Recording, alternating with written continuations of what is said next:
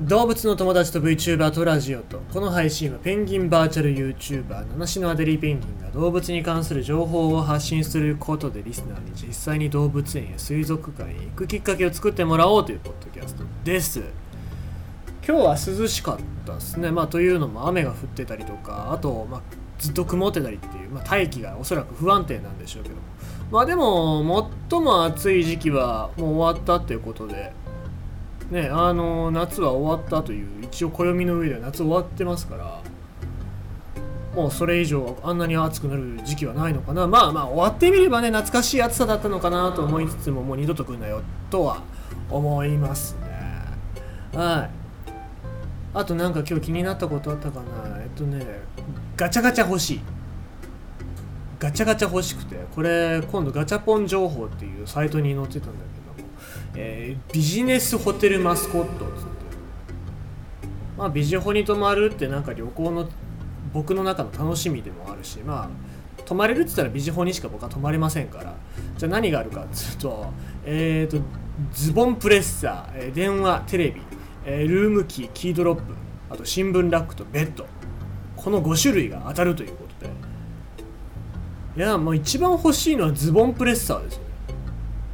ズボンプレッサーいまだに1回も使ったことがない。あれどうやって使うんだろうね。使ったことがある人ちょっと教えてほしいですけどまあおそらくスーツのズボンとかのシワがつかないようにっていうそういうあれなんだと思うけどなんかあるなと思って。何なんだろうなってずっと思ってたけどさあれズボンプレッサーなんだね。まあ使うことないと思いますけどもスーツで行くとかなかなかないですからね。まあそんな感じでございましてまあガチャガチャの世界ってのは奥が深いわけですよ。いろいろとなんか持ってるとほらえっ、ー、とフィギュアのなんか小物とかにも使えますしそういうところでいいなと思うしまあ日本のガチャガチャってクオリティ高いですからちょっと欲しいな。まあそんな感じで今日も動物のニュース読んでいきたいと思いますが猛獣ジャガーとの共存選ぶコロンビアの牧畜農家。これ6月16日付の AFP 通信の記事なんですが南米コロンビア東部平原の東部平原では長年人間と猛獣との戦いが毎日のように繰り広げられてきた。ジャガーが畜牛を襲い農民が散弾銃で応報する。しかし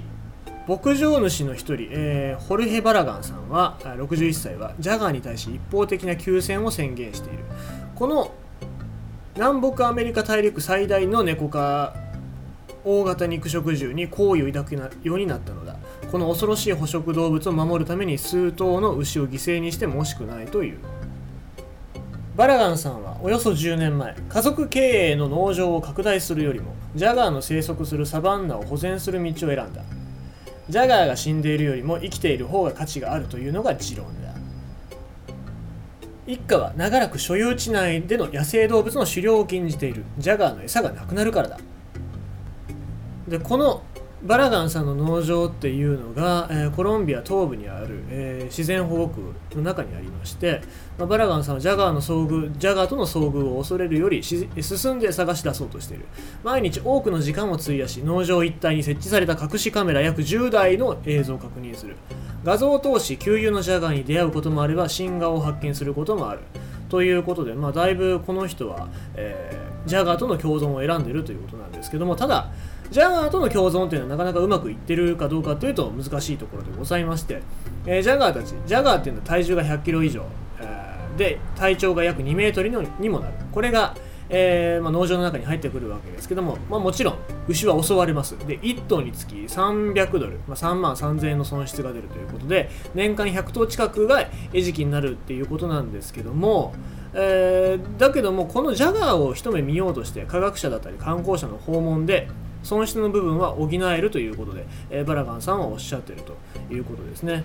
で、えー、まあ、2018年は毎月の訪問者数が約160人に達していて、1人1泊30ドル、これが3300円なんだって。だけども、えーまあ、このコロナ禍でこの収入源もほぼ枯渇してしまったということでちょっと頭を抱えているという状況なんですけども前オリンパスの撮影、えー、パンタナールっていう、えー、ところの撮影でジャ,、えー、ジャガーをさ岩合光明さんが撮影したっていうのを僕覚えてるんですけどもその時に、えー、こういう話ジャガーは昔撃ち殺されてたんだけど今は農場の人たちと共存することができているっていう話を聞いたことがあるのでああこういうところなんだなと思いつつも逆に言うと今コロナ禍でそういう場所っていうのが危機に瀕してるんじゃないか。それでジャガーはやっぱ殺しちゃった方がいいんじゃないかっていうところに行き着くんじゃないかなっていう心配はしてますね。えー、でジャガーと牧畜の利害対立はジャガーの生存対生存に対する重大な脅威だとこの IUCN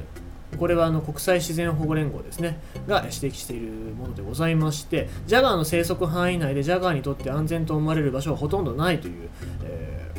ー、ことを言ってて、まあ、人間がどれだけジャガーの生息域に進出しているかっていう、ところですよねで、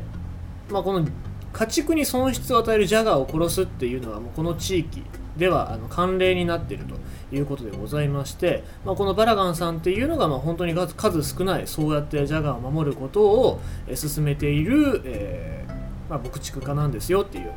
ことをこの記事の中では紹介しておりますね。で